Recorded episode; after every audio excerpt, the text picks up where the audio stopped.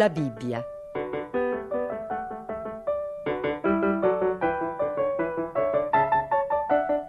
Omero Antonutti legge la Genesi.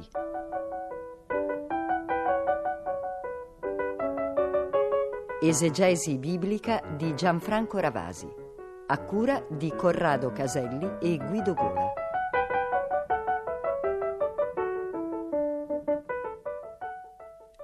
Ascolteremo oggi la lettura innanzitutto del capitolo quarto della Genesi. Vorrei, prima di evocare il contenuto di questa pagina, che sicuramente è nell'interno della memoria di tutti, anche quelli che non sono assuefatti alla lettura della Bibbia, lo vedremo tra poco perché, vorrei ricordare una questione che potremmo dire quasi di tipo scientifico, di tipo tecnico, che riguarda appunto quella scienza che viene chiamata l'esegesi, cioè lo studio dei testi biblici. La parola esegesi significa estrarre, tirare fuori da, ed è appunto estrarre da un testo tutti i suoi significati, tutte le sue sfumature, le sue potenzialità.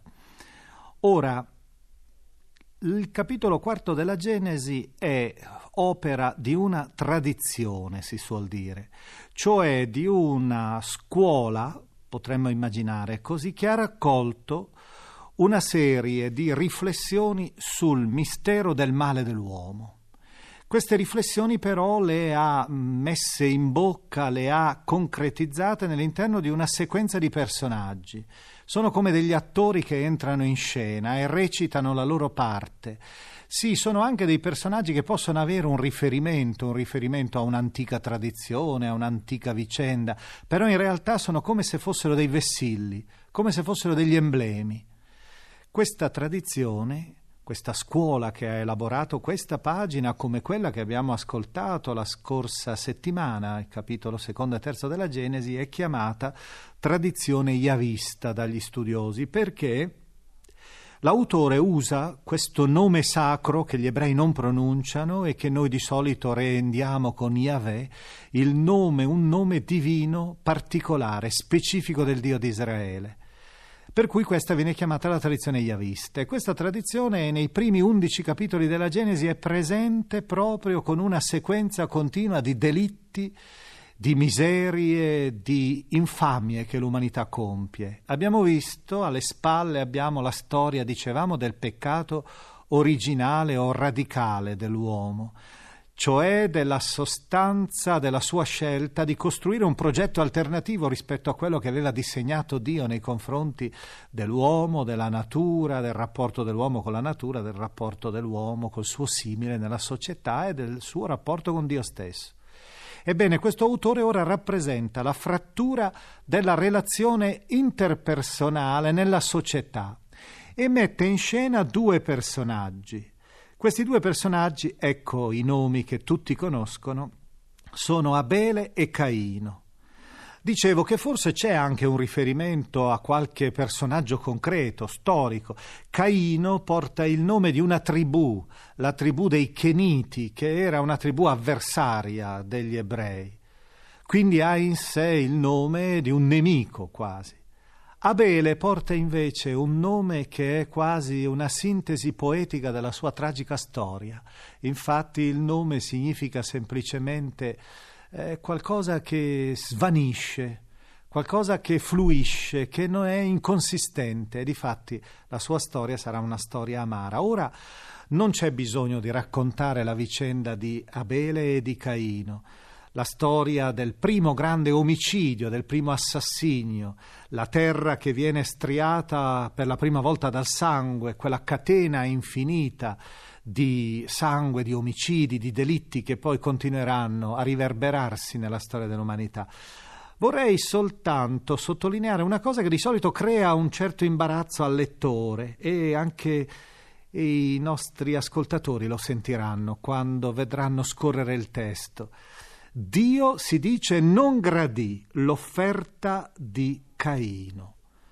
Ecco, questo non gradire l'offerta di Caino, per cui Caino Ne fu molto irritato e il suo volto fu abbattuto. Che cosa significa? Forse Dio ha fatto già una scelta negativa nei confronti di lui, per cui lui non può non essere che peccatore, non può essere che una persona votata ormai al delitto. Qualcosa del genere c'era nell'Antico Oriente, perché il sangue dell'uomo si riteneva che fosse il sangue che correva quasi nelle vene dell'uomo, fosse il sangue della divinità sconfitta, uccisa, quella peccatrice, che era stato impastato questo sangue con la materia e aveva dato origine all'uomo. No, il significato che la Bibbia dà invece a questa espressione è diverso. Gradire il sacrificio vuol dire semplicemente giudicare una persona dal suo comportamento, per cui già si vuole indicare fin dalle origini che Caino è l'uomo che pecca e Dio non può restare indifferente nei confronti del male. Non è quindi una scelta precedente, è un giudizio sul comportamento dell'uomo, e difatti il comportamento di Caino sarà tragico, ma, e sentiremo proprio nella lettura, nel filo finale quasi della lettura, questo uomo, criminale diremmo noi, è pur sempre sotto la protezione di Dio. Dio dà un segno perché Caino non sia ucciso, nel senso che anche se l'uomo è peccatore, non cessa di essere sotto il grande manto, certo del giudizio di Dio, ma anche della sua protezione.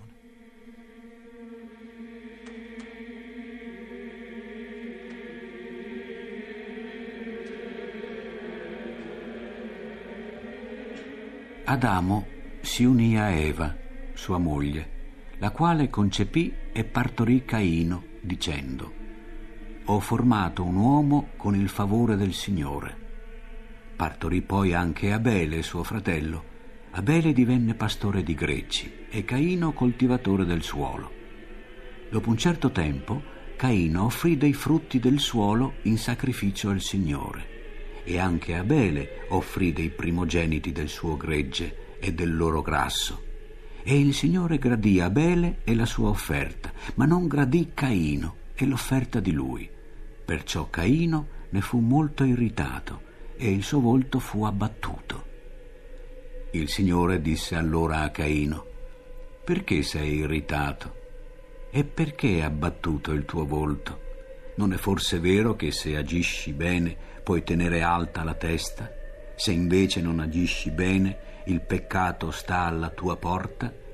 Esso si sforza di conquistare te, ma sei tu che lo devi dominare». Ma Caino ebbe da dire con suo fratello Abele, e mentre si trovavano nei campi, Caino si scagliò contro suo fratello Abele e lo uccise. Disse allora il Signore a Caino: «Dov'è Abele, tuo fratello?» Ed egli rispose: «Non lo so, sono forse io custode di mio fratello?» Il Signore riprese: «Che cosa hai fatto? Sento la voce del sangue di tuo fratello che grida a me dal suolo. Sii tu dunque maledetto dalla terra che per mano tua ha spalancato la bocca per bere il sangue di tuo fratello. Quando lavorerai il suolo, esso non ti darà più i suoi frutti. Ramingo e fuggiasco sarai sulla terra». Caino disse al Signore: «È troppo grande la mia colpa per meritare il perdono. Ecco, tu mi scacci oggi da questo luogo e mi dovrò nascondere lontano da te.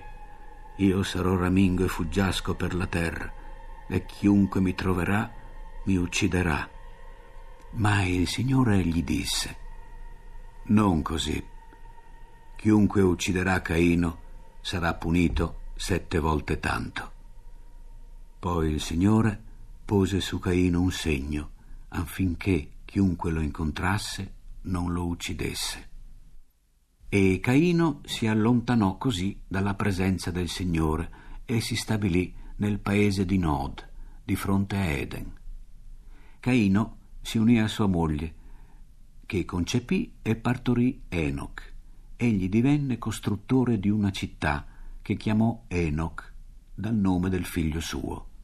Da Enoch nacque Irad, e Irad generò Mecujael, e Mecujael generò Matusael e Matusael generò Lamech. Lamech si prese due mogli, una di nome Ada e l'altra di nome Zilla. Ada partorì Jabal. Questi fu il padre di quanti abitano sotto le tende presso il bestiame. Il nome di suo fratello fu Jubal.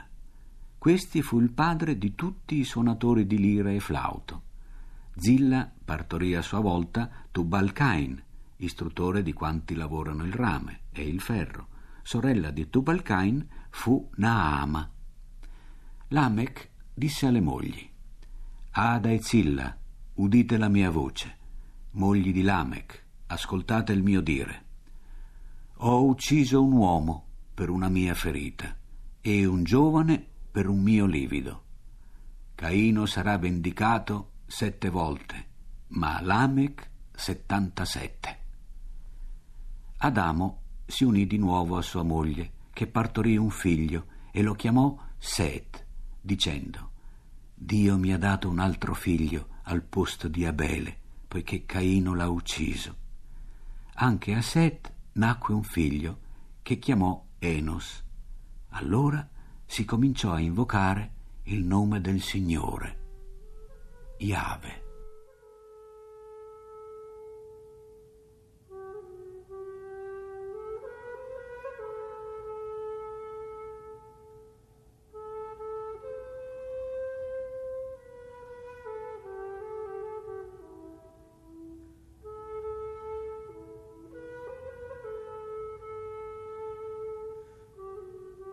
Dopo aver ascoltato la narrazione del peccato, del delitto di Caino, noi abbiamo davanti una pagina che è molto difficile, anzi diremmo che è persino quasi illeggibile. Alle spalle abbiamo il delitto, abbiamo visto che il delitto cresce sempre di più, c'è anche quella dichiarazione violentissima di uno dei discendenti di Caino, Lamech, quella specie di canto della spada, della vendetta, della spirale della violenza, la vendetta assoluta. Ho ucciso un uomo per una mia ferita, diceva, un giovane per un mio livido. Caino sarà vendicato 7 volte, ma Lamech, diceva questo personaggio che si chiamava Lamech, 77 volte. Ecco, questa ondata di delitti e di male ha a un certo momento una specie di oasi, che è la rappresentazione dell'elenco dei patriarchi, cioè di una umanità che sta generando se stessa, che sta ramificandosi nell'interno della storia. E sentirete che questi personaggi vivono anni lunghissimi. Matusalemme è il personaggio più celebre, che viene considerato quasi come una specie di simbolo della vita sterminata. L'intera vita di Matusalemme, sentirete tra poco, fu di 969 anni, poi egli morì. Naturalmente questo è un modo mitico per rappresentare le origini dell'umanità come affidate a catene, più che non a un singolo uomo, a catene di uomini. Sono delle vere e proprie genealogie queste. Si pensi che nell'Antico Oriente un re dell'antichità veniva fatto vivere 72.000 anni, proprio per poter abbracciare tutto un arco storico. È inutile perciò qui stare a dire che forse l'umanità all'origine aveva una vita più lunga o meno. La Bibbia non ha intenzione se non di rappresentare questa specie di grande dinastia dell'umanità, dinastia fatta di tanti personaggi che racchiudono in sé centinaia d'anni. Ma il racconto che ora ascolteremo, questa lunga genealogia, che è composta da un'altra tradizione, da un'altra scuola, non quella che abbiamo chiamato yavista prima, ma è invece detta la tradizione sacerdotale, perché probabilmente era composta da sacerdoti i quali elaboravano un po' la storia di Israele, ebbene la storia anche delle origini. Questa tradizione, che ama le genealogie, vuole raccontare questa sequenza di personaggi, questa serie di anelli di questa catena genealogica fino all'ultimo. E l'ultimo lo sentiremo perché è un personaggio notissimo e sarà il personaggio che incontreremo la prossima settimana, quando riprenderemo la nostra lettura della Bibbia. Infatti l'ultima riga suona così di questa genealogia. Lamech, dopo aver generato Noè, visse ancora 595 anni e generò figli e figlie. L'intera vita di Lamech fu di 777 anni, poi morì. Noè raggiunse l'età di 500 anni. Ecco, il nome è Noè, quel nome, quel personaggio che incontreremo in un lungo, affascinante racconto.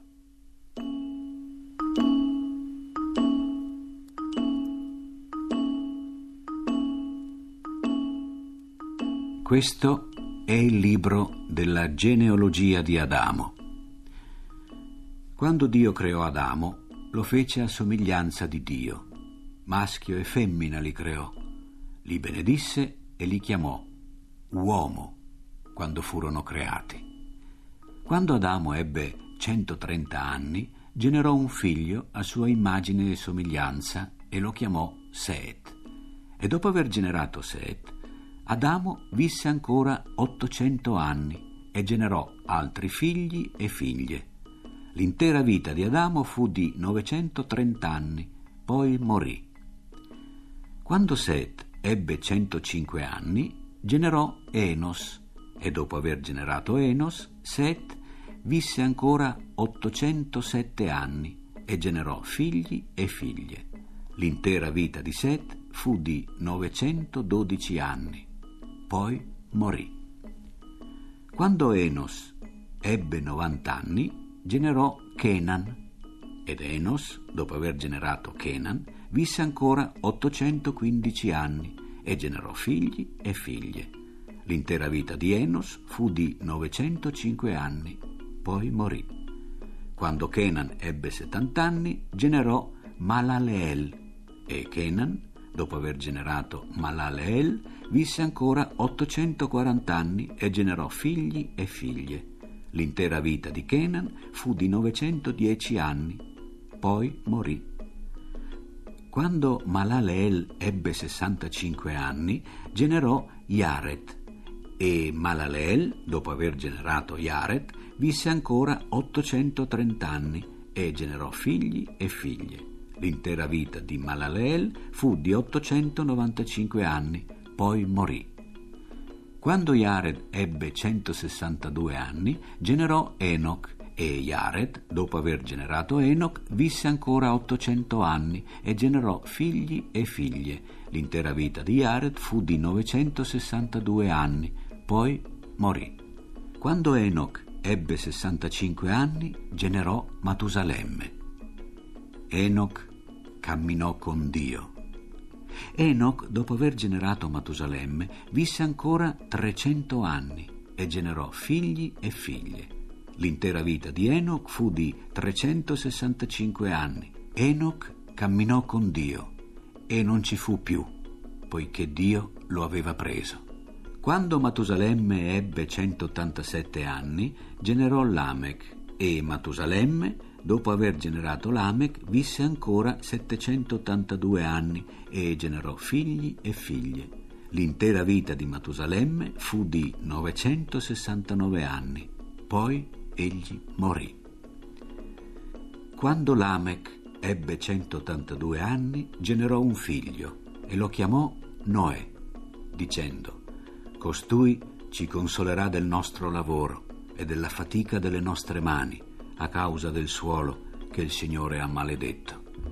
E Lamech, dopo aver generato Noè, visse ancora 595 anni e generò figli e figlie. L'intera vita di Lamech fu di 777 anni, poi morì. Noè raggiunse l'età di 500 anni, quindi generò Sem, Cam e Jafet.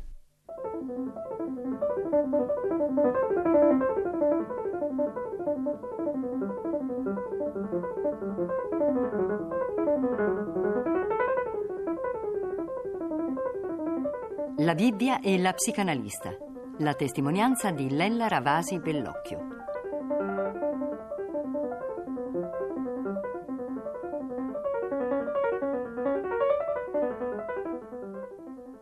A me me ha sempre aiutato molto una frase che dice: il peccato è quel nocciolo di oscurità senza il quale tutto cadrebbe nel buio.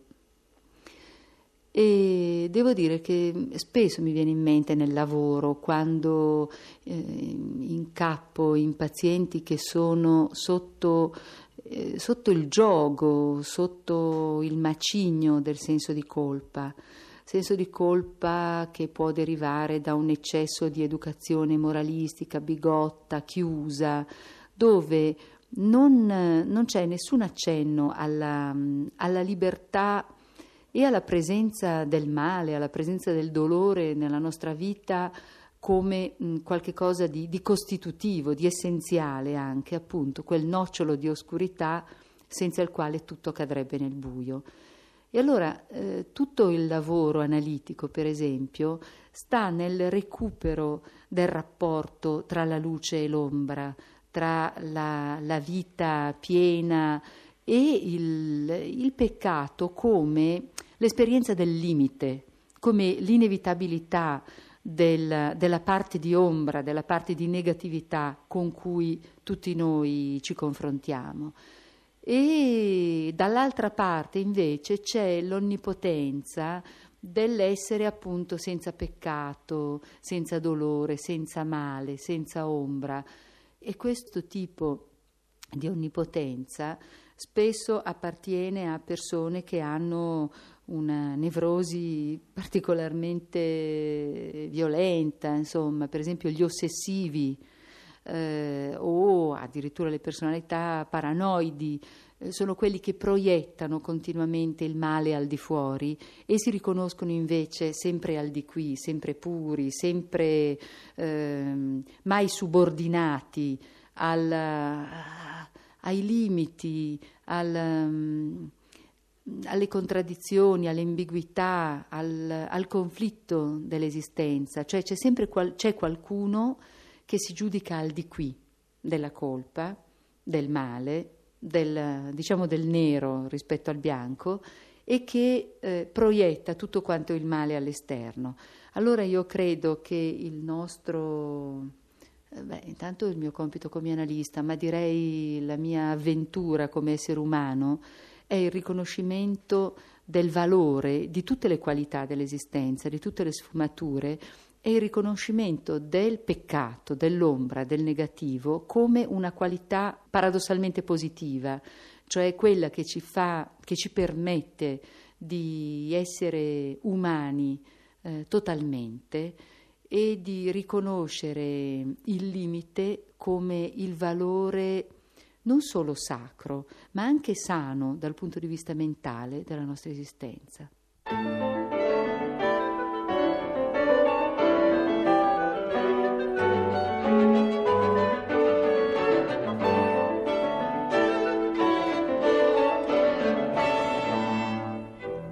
Abbiamo trasmesso la terza puntata de La Bibbia. Esegesi biblica di Gianfranco Ravasi. Lettura di Omero Antonutti. Da La Bibbia di Famiglia Cristiana. Nuovissima versione dai testi originali. Edizioni San Paolo. È intervenuta Lella Ravasi Bellocchio.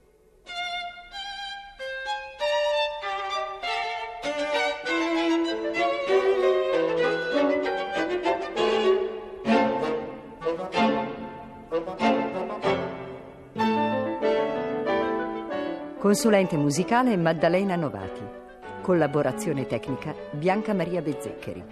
Coordinamento Lucia Maroli Ponciroli.